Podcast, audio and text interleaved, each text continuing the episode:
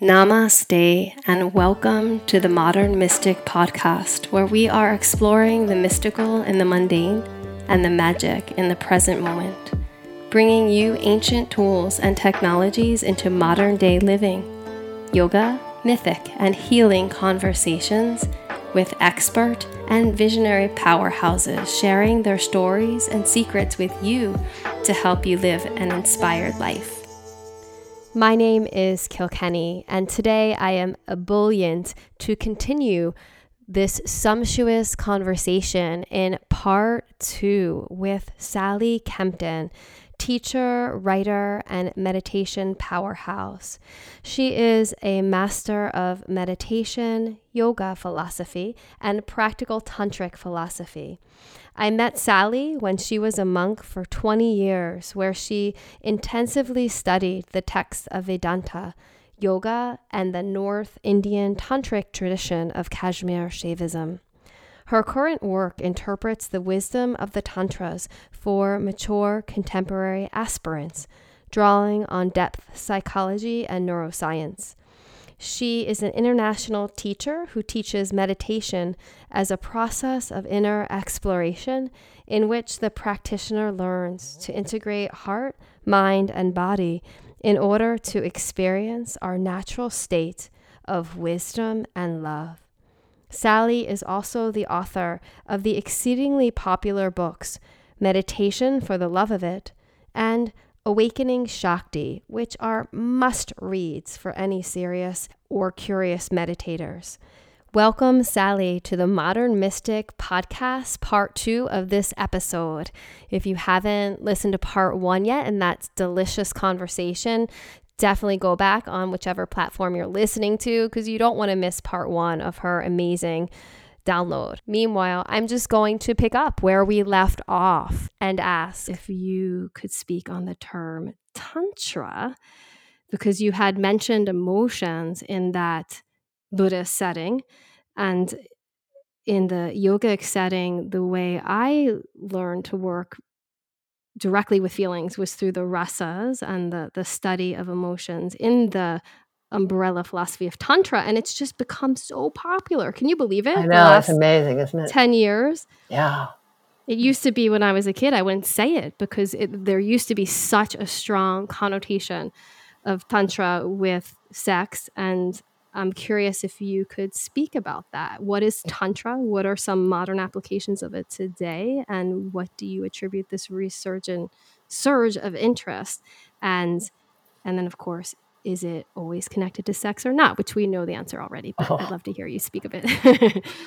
well, I, well, as you know, Kilkenny, there's there are many there are different there are different expressions of tantra.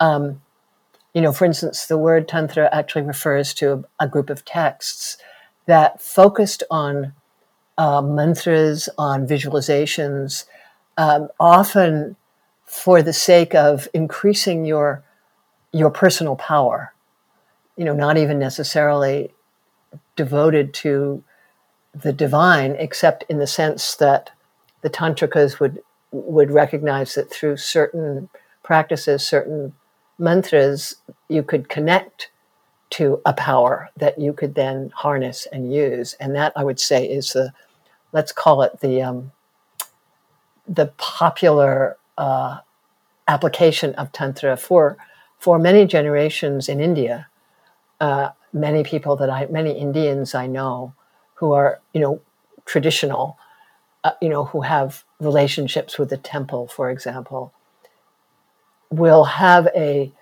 a, a practitioner or, you know, a, a tantra, they, you know, they're called tantrikas, somebody who they go to when they're having physical problems or when somebody's being mean to them you know, or when they need a when they need some energy behind their career, they'll go to a tantrika, and the tantrika will kind of intervene. So, you know, in a way, that level of tantra is like kind of like magic. It, so, so there's that level of tantra, and uh, and then there's also the kind of underground um, sexualized aspect of tantra, but in general, in in truly tantric circles, uh, and certainly in modern tantra in the West, I would say two things. First, uh, I and I, I think you as well, practice what's sometimes called non-dual tantra. So it's it's based on the understanding that this that this universe is one substance, and you know that everything is part of the divine weaving. One of the translations of of the word tantra is weaving, and that anything in this universe, you know, f- and especially your own body, can be can be a vehicle for touching the divine. So a lot of the the beauty of tantra for a modern person is that it le- it is that it valorizes embodiment. It sees the world as sacred, um, and it and it's full of techniques for you know for actually uh, using your ordinary daily experience as a as a vehicle for entering in entering into higher realms, higher states. And it's, I think, the thing that many modern people, yoga practitioners especially, love about Tantra is that is that it is sensual. You know, it recognizes the sensuality of the body as uh, as not as not sensual for its own sake, but sensual as an aspect of the bliss of the divine. You know, so Tantra very much focuses on learning how to experience the, the innate blissfulness even in unpleasant experiences. And yes, sex, you know, sec, there is a sexual Tantra, uh, you know, as I'm sure you know, in which you, you know, you enter in, during during a sexual act or during sexual arousal, you enter into the the felt experience of the deepest form of sexual energy that that you can uh, that you can get in contact with, and you work with the energy rather than with the uh, the the arousal itself and the connection with the other person. So, you know, sexual energy is uh, it's one of the the main energetic fields that a that a normal person can access, which is transcendent in its own way. So, you know, there, so there, yes, there are sexual practices in Tantra, but they're, you know, they're a, a tiny percentage of the, this incredible uh, panoply of practices that the Tantric traditions give you. So, and my favorite of all the tantric practices and the ones, the one that I have found most helpful is the practice of tuning into the energy of an emotion, especially a strong emotion like like fear, like anger, like lust, and kind of zeroing into the energy behind the emotion. So, and you know, when you can do that, and this is one of the things that the tantras excel at, when you can do that, you start to realize that behind positive experience, negative experience, an especially intense experience, uh, there's a doorway into the infinite. So, so that's you know that to me is the heart of tantra: finding doorways to the infinite in the body, uh, and in you know in every, really every aspect of life. Mm, I love your description. It's just so, so exciting. And I think people will really, really resonate because it really is about, and, and, you know, I think so much of, of the path of Tantra, and there, there are many paths, but as a, as a mystical path, because of what you said about how every aspect of life can be used as a as a doorway and a threshold in which to walk towards experiencing the infinite and the universe and the divine. And you know whether it's feeding your kids whether it's you know doing your dishes it's you know moving into the experience more towards the present moment experience. And as we move towards those experiences often the sensing of the invisible happens more. Yes, it definitely does. It definitely does. I mean, one of the great insights that people like Eckhart Tolle and you know other non-dual teachers offer is is that when you're really poised in the present moment, that your you know there's there's no problem you know there's the capacity for delight uh, you know that just the just the space between one breath and another the space when you're you're bringing yourself just fully into your body or your heart or you know or the embrace of your child or your beloved uh, or a tree you know that in that in that moment in when you're in full present moment awareness of anything you're you know you're you're in touch with god mm, so yeah it reminds me of that Thich Nhat Hanh beautiful i don't know if you've heard him speak or write of this about how he meditates on the tree mm. and the mm. tree becomes more beautiful than any kind of cathedral or anything because the sun is in the tree and then the water's in the tree and essentially you know it goes through a whole thing everything is in the tree when you're fully present 100% of you with the tree yeah yeah and that's the vision of the mystic. That's the the vision of of that experience totally. in, in, the in you know the the the infinite and the finite as the walden pond poets wrote about right? Yes yes yes yes. Well it's so fascinating because when you were talking and thank you for this because i don't know how i haven't thought of this i don't know ever but definitely not in the last decade or so how with the sexual energy and energetic fields so often in our western experience at least we think of religion and spirituality as far away from sexual energy. Right. And it's so the tantric philosophy is so different because it holds it, as you said, as it holds emotions, as it holds anger, fear, and the full gamut of human experiences as almost equal, right? As almost at least an equal doorway, as you described, in which to experience the divine. Yes. Is that true? That is true. I would say, you know, functionally, uh, obviously, states of joy and calm are, uh, are, are way more pleasant to experience than states of anger and fear. you know, so, so I wouldn't say they are equal in our normal experience, even though many of mm-hmm. us live in states of anger and fear.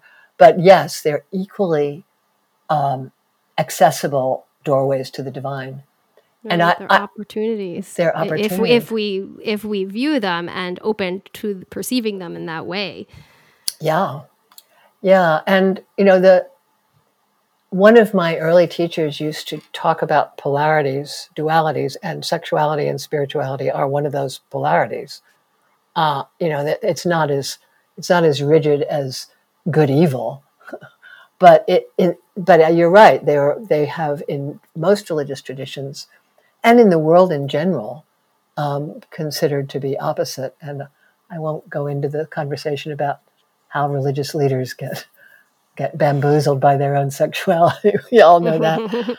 Uh, but uh, you know, I, the the thing about tantra also that it's important to recognize is that while the tantric viewpoint uh, is accessible to everybody, and I think really helpful, that actual the actual practice of tantra is is it's an advanced practice. In other words, it really is meant for people who have cooked their mind, right? You know, who have worked with their emotions, who are not completely, you know, they're not completely raw.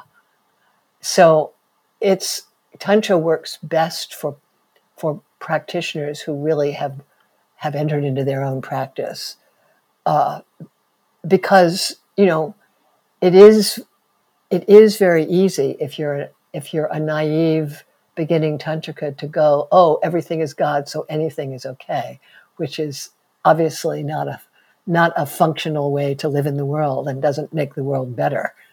Uh, so you know we need to have a kind of a understanding and personal discipline in order to just open completely to you know to what tantra can be. Mm, yeah, that's such an important point to say. And thank you for saying that because, right, when people go around, oh, it's all good, it's all good. It's like, yeah. no, that's not Tantra. It's not all good. exactly. Actually, actually, you're in denial and dissociation, which are, you know, staples of the spiritual community yeah. and path as well. yeah, it's true. And Sally has so many beautiful offerings where you actually offer specific tantric practices that people can work with their emotions. I've heard you teach, which is one of my favorite, finding that common denominator energy. I think of it as you, you just so beautifully teach that and how to move through that in a safe way.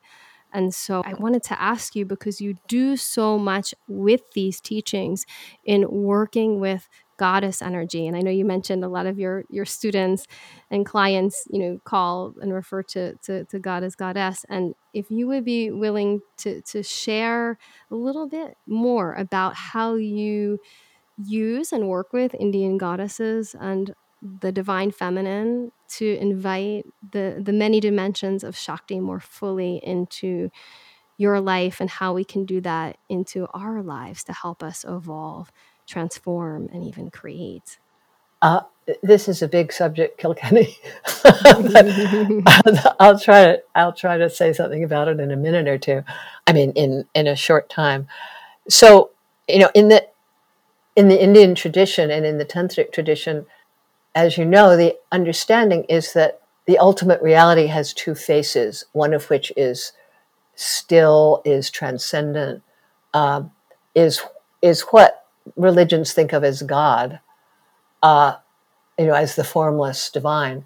There's another face which is dynamic, which is creative, uh, which has the nature of overflowing creativity. And that's, you know, so these are called in in my tradition, they're called Shiva for the still transcendent and Shakti for the, uh, you know, for the dynamic creative, which has become your body and the world. So, you know, in the sense that in traditional religions we say that God creates the world, what we say is that in Tantra is that Shakti, the dynamic aspect of the absolute, manifests the world within her own body. So, which is one of the re- one of the reasons that the tantric practitioners and the tantric sages understand the world as divine because we understand the world as Shakti.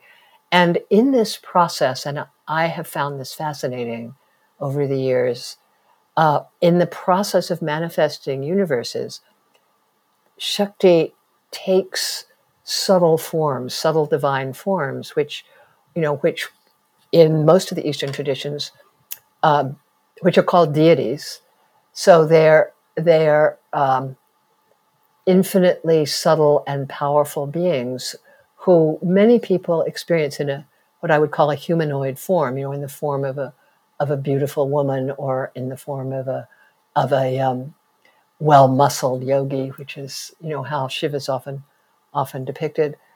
And these forms are vortexes through which you can experience the the deeper uh, level of communion with that divine force. So all of these forms, if you if you're with them deeply enough, will open up into an experience of what's behind everything. So we use the goddess forms as doorways. You know, not so much as idols or icons, but as uh, you know, as meditational forms that can in the process of meditating on them, change the way you see yourself because the essence of tantric deity practice is to internalize the divine, to make your own body divine. And one of the ways you do this is by imagining and creating a relationship with a divine form, which in Sanskrit is called the Ishta Devata or personal deity. And, you know, working with a mantra, working with a visualization. And as you do, in a relatively short period of time, in my experience, uh, you begin to feel that you have a kind of personal connection with divine forces, which comes, I think, because you know we humans are in bodies, we're we are, we're in form. It's much easier for us to to connect to the divine if we if we can if we can give it a specific form, even though we know that it has no form ultimately. So that mm. so that's that's what goddess practice really is. It's a it's a it's a very powerful doorway into self transformation. And one of the things that I got fascinated with, and it's you know ultimately ended up as my book, Awakening Shakti, is how the, the different deities in in the Indian goddess pantheon, they actually have distinct energies. So as you tune into one of these forms, you you're actually tuning into their to their energy. So, for instance, with the goddess Durga, uh, who's particularly popular among yoga practitioners, you know, you tune into intrinsic strength and warrior spirit. If you're tuned into the goddess Lakshmi, you you're tune you know you're tuning into the energy of abundance and harmony and love. And if you're if you're meditating with Saraswati into wisdom and knowledge and meditating on these goddesses will will actually um, engender in you the the coming forth of these qualities because we all have these qualities. They're just buried for most of us. And by identifying in that way with a, a goddess form you begin to to recognize that you yourself carry those divine qualities inside yourself. It's a kind of a shortcut. And as krishna says in the bhagavad gita um, speaks to the he speaks to this issue a lot he says that it's very difficult to meditate on the unmanifest, on the formless. So, as so, but it's much easier to meditate on a form. So, in a certain way, this you know the practice of of um, let's say iconicizing the divine and then meditating on it is can be very very powerful if you understand that what you're meditating on is not the form but what's behind it Mm, so fascinating and really illuminating. And and so your gorgeous description of what you just talked about can be a real practice. And as you were speaking of it to me, I felt how it really can be an initiation, right? If we yes claim, okay, I'm say, and in my experience, particularly, like if I personally am feeling a lacking of a certain energy within myself, or I'm in a relationship and things are imbalanced. And so when I think about, okay, what is, what am I needing to bring forth and take responsibility on my part? You know, thinking and reflecting on these goddess energies and then focusing on the one that I feel, as you spoke of, wanting to engender or elicit within myself then spending time whether it's you know listening to the goddess's name chanted or printing out a picture on the computer and looking at her form or studying her different attributes or even mythic yogic stories can then help elicit this within myself these qualities that i can then bring into my relationship or situation that i'm i'm working with. Yeah yeah yeah, so, exactly. So profound. And then it becomes an initiation. It's it's almost circles back to the first question I asked about how as modern mystics, how can we create ourselves these more quote unquote mini initiations? Right. Because really our moment to moment life can be thought of as that if we're moving towards each moment, like you mentioned beautifully, moving towards each experience with curiosity, moving into the present moment as opposed to checking out, numbing out, fight or flighting it. And and this goddess work is one way to do that. Yeah. Yeah, mm. absolutely. Absolutely. And you know, I, I I mean let's you know, let's get clear about another thing, which is that most of us really need something to take refuge in. And, you know, something, somewhere to turn in moments of precarity. So having a, a, deity form is a, is a tremendous help in those moments. I mean, I often feel like that, you know, that the, the prevailing practices of Christian mysticism and Christian worship uh, that Jesus performs that function. You know, he is that for for so many Christians, um, the refuge, right? Mm. And and I, what I discovered is that each one of these goddesses, you know, like the great sages, the great saints, uh, is a refuge. So when you're in trouble, when you're when you're worried, when you're upset, you can, you know, and you want to ask for help you can ask for help of the goddess. And uh, as you practice that, you you actually start to realize that help comes. So I, you know, I would say, and I think the purpose of religion for most humans since the beginning of time has has really, in many ways, been a a way to um, to find refuge. You know, to to to find a let's call it divine parent. You know, who can take care of you when when there's when you don't know what to do for yourself. Mm, mm, that is so so important. Thank you for for bringing this up because it's so true. As we know, if we're living life well, life is hard often. Yeah. yeah. And if we're choosing to engage and evolve, then especially in this day and age of Kali Yuga, which is a term for the intensity of the, the world that we're feeling right now collectively, you know, we really as humans are seeking refuge and even meditation. Like as we commit to that practice i know a lot of students will say to me you know i just can't meditate. I can't. And it's like just just keep showing up and yeah. i love even a little advice from you as we punctuate this for those people because there are a lot of people um, but when one really just commits to that consistent practice it starts to for so many i've seen time and time again starts to f- dawn on them and it has been for myself how the meditation practice and those practices we spoke of of mantra and just going in and taking those quiet pockets to do that inside job becomes a sanctuary becomes yeah. a place to literally go that's you it's your body it's your abode of your body and in that body you've created this wellspring and a place to rest one's weary self as well. Yes, absolutely. So such a beautiful, a beautiful, beautiful point. And for those people who feel like, oh, my mental log and I'm, I'm constantly thinking and dealing with my ego judging my meditation or it's not that comforting you know what are what are your words or how long should people be trying to start a meditation practice because that's the thing i hear the most i think and i'm sure you do too people's difficulty, quote unquote, what they think is not meditating or what they don't like about the experience in their meditation, and then they give up. And so, how to cultivate compassionately and what are some parameters if one wants to restart a meditation practice or start one?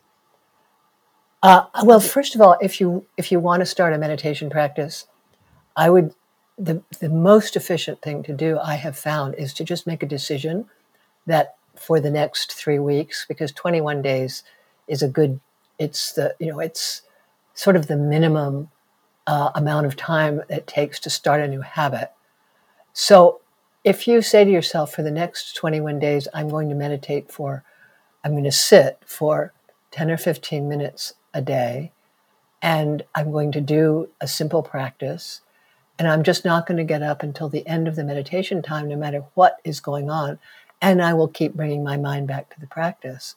So, what begins to happen as you do that uh, is that um, a groove gets formed in your mind, a samskara gets formed in your mind, so that, especially if you're meditating at the same time every day, your your body will want to meditate. You know the way the way we always brush our teeth. I mean, most of us, you know, we we. Uh, it there's you know there's like there's a or we always eat um, you know if we're in if we're in a healthy relationship to our body we'll we eat breakfast at a certain time more or less within a couple of hours we eat dinner at a certain time more or less and the body gets hungry when it's time to eat in the same way you can train your body uh, your psyche to get hungry for meditation uh, especially if you if you make a point of doing it at the same time every day. It's it's it's a little more difficult to form the habit if you're meditating at different times during the day, but you can do it. And I and the thing is that first of all, meditation is a skill, and it takes practice. So it is important to realize that you're going to you're probably going to fail at it for a, a while before you succeed. Just as you know, you've you know, in my case, I always had a hard time with math. you know, when I was t- when I was studying algebra, I actually had to get a tutor, you know, to to explain to me the the nuances of it, and then I got it right. And I it, meditation is it's not an intellectual pursuit like like algebra um, or beyond, but but it's it's something that you know there there we need to learn the pathways of meditation. We need to learn how to stand up to the mind uh, without dissing the mind, and we le- and we need to learn how to let the stuff that comes up come up and to become a witness to what's coming up. So, in other words, when you meditate seriously, you're going to have days when all you can feel is your frustration about some problem in your life. Uh, you're going to you're going to have times when you're just bored. You know, you're going to you're going to feel completely resistant to it. And again, when you're starting the practice and for quite a while afterwards, you, it's very important to be aware of these obstructions that come up and and make a decision that you're not going to let them toss you off the mat. So give yourself a short amount of time to meditate. 15 minutes is pretty good. Uh, but also understand that essentially if you can sit for longer, you'll drop into meditation. You you know you you won't have to be trying anymore because there is a natural movement, inward movement that we can trigger when we sit. Mm-hmm. So, what mm-hmm. I always suggest to people is that you start with 15 minutes, you add, see if you can add five minutes a week and bring it up to half an hour or 45 minutes. And you'll find that it will naturally unfold. You know, and you'll get, there'll be times when you're, when you do nothing but think, and there are times when you're totally bored, and there are times when you can hardly sit there. But you begin to realize that you know, there's some days like that, and there are other days that are completely peaceful and blissful. But that when you come out of meditation, and this is really important, when you come out of meditation, no matter how uh, confused you were or how emotionally upset you were, just sitting in meditation for a few minutes is going to give you the experience afterwards that actually you're fine, you can cope. So meditation is a really good way to uh, take yourself out of problem consciousness, and it's the regular practice uh, that that does that. So, you know, one of the ways to get yourself on the mat is to remind yourself of all the good effects that that meditation is going to have on you, and to realize that it's something that will really make your life better. And two, that it's enough just to sit and mm. keep bringing your mind back to the practice. Uh, and that way you develop the, you know, I call them the, the focus muscles. You know, there's, you get a habit, you develop a habit of, uh, of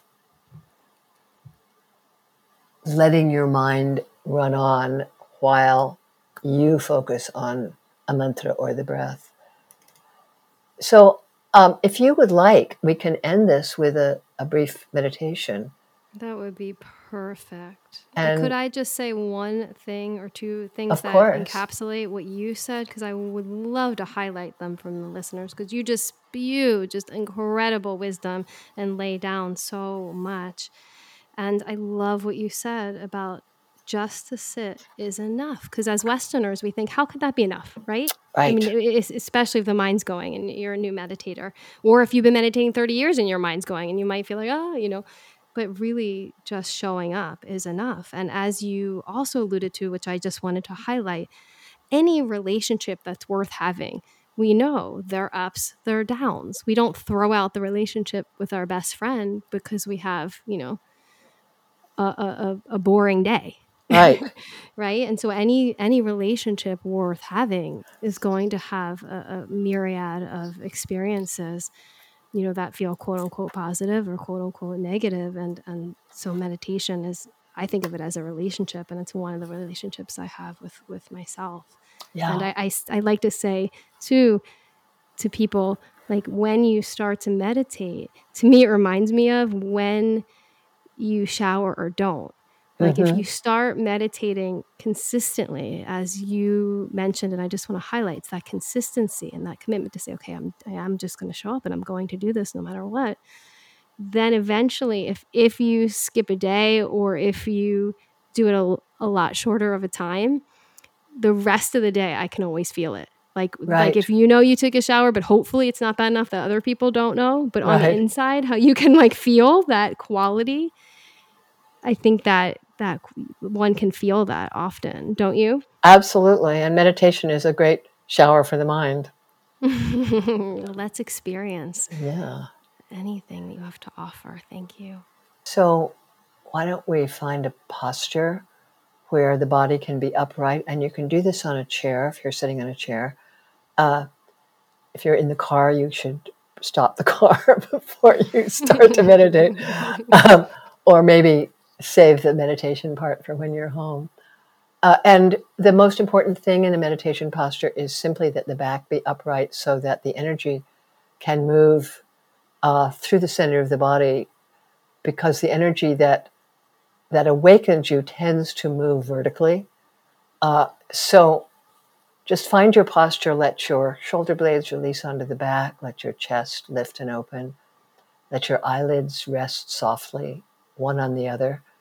And we'll just take a moment to scan the body, just noticing the toes, the, the feet, noticing if there's tension in them, and just bringing your awareness up through the body, through the ankles, the calves, the knees, the thighs. Don't worry if you don't feel like you completely tuned into the body.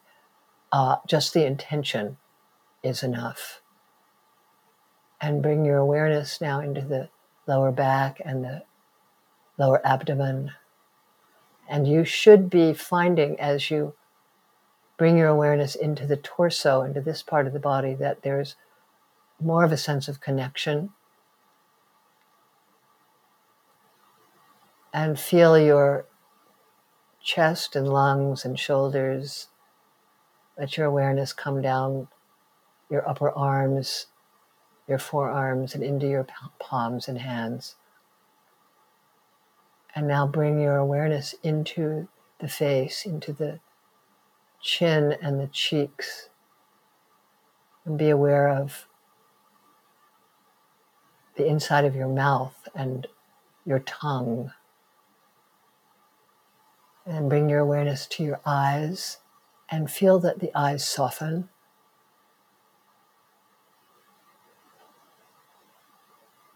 And say to yourself in a very loving way, not as a command, but really as a coaxing, a suggestion. Say to your body, soften, soften, soften.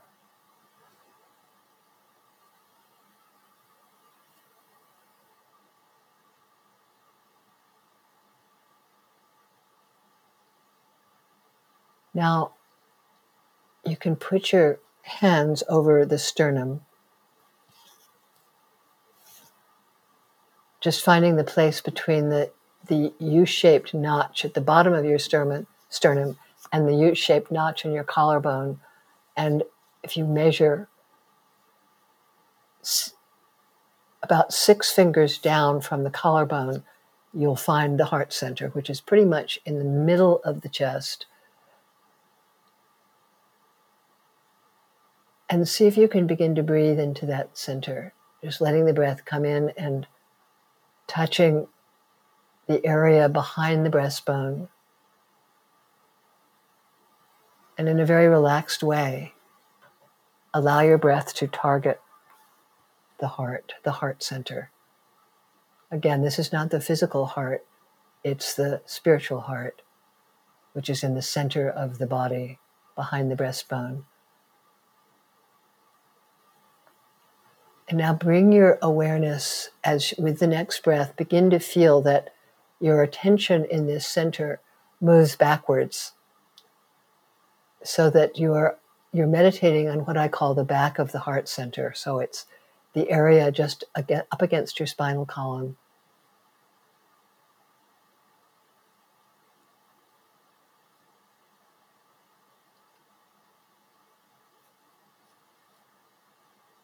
And you can begin to imagine, if this is comfortable for you, that the breath is coming in through the front of the body, right through the sternum itself, as though there were an opening there.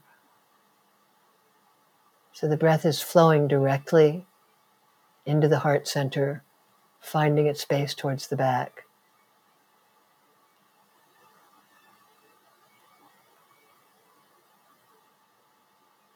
And just let that breath begin to open the heart.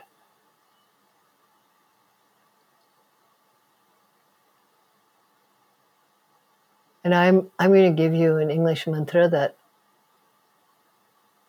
is a kind of a affirmation of the truth, which is I am loved. So you can have that thought as you inhale into the heart. And then as you exhale, have the thought, I am love. So I am loved. And the inhalation, I am love. On the exhalation, feeling the breath flowing into the heart and flowing out from the heart.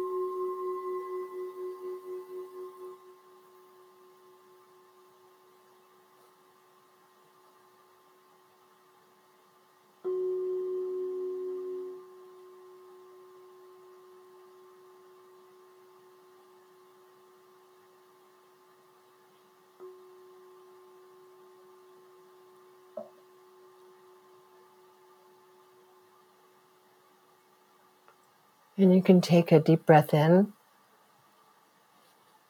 exhale, and just notice what's going on in your body. This is a very short session of meditation, but this, this practice, which is extremely simple, can be extended kind of infinitely.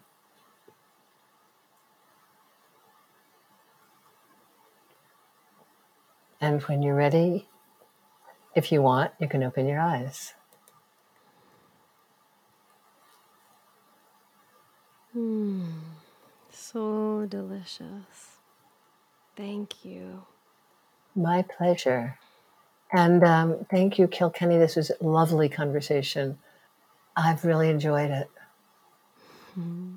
Well, Sally, I'd love to have um, you please tell our listeners where people can find out more about your your amazing and deep and incredible work in this world? So I have a website, sallykempton.com, which is probably the best way. I also have a Facebook page called Sally Kempton Awakened Heart, but most information is on my website and there are articles there. There's audio courses that you can download on very many subjects, including one on Tantra. I teach a lot on uh, of audio courses. Obviously, now we all are teaching audio and Zoom courses. Many of my courses are available through my website, and I do new ones every couple of months. So I'm beginning a, a course in late November on Patanjali Yoga Sutras, which is really a it's it's very meditation focused. Uh, we've already done two, uh, you know, two classes on the, the text itself, and now we're moving into the the deep meditative part of it. So it actually is a it's a it, that course is going to be a very good way to to develop a meditation habit. To find Sally, her website sallykempton.com is fabulous. There's so many resources on that. And as you said, you continually are offering things that I'm constantly salivating over huh. and love doing with you when I can. So check out her work there.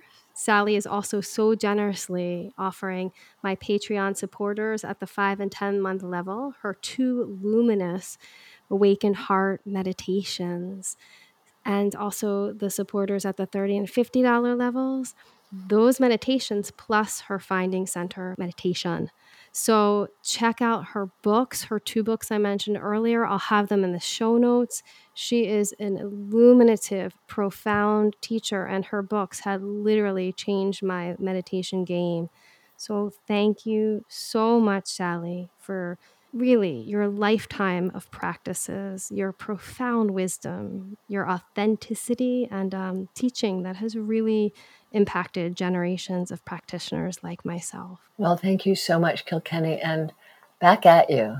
Thank you for your great work. So it's mm-hmm. so beautiful to be in this universal sangam together. well, it's a, a high honor. Namaste. Namaste. Have a great day, all of you. Thank you for taking these words in. I hope they ground, inform, and inspire you on your journey of the mystic path. If you like what you heard, please write me a review on whichever platform you are listening. Also, check out my exciting Patreon page at patreon.com slash modernmysticlove, where I offer all sorts of uplifting yoga classes meditation classes, and other amazing offerings from my guests on this podcast to all my incredible supporters. Even folks who donate at the $5 a month level are so appreciated, as every cent helps this busy mama of three. Or check out my website, modernmystic.love, where you can purchase yoga videos of all levels with me, ranging from gentle yoga up through advanced asana, and also meditation videos there. Keep on meeting the present moment where the magic lives, one breath at a time. Namaste.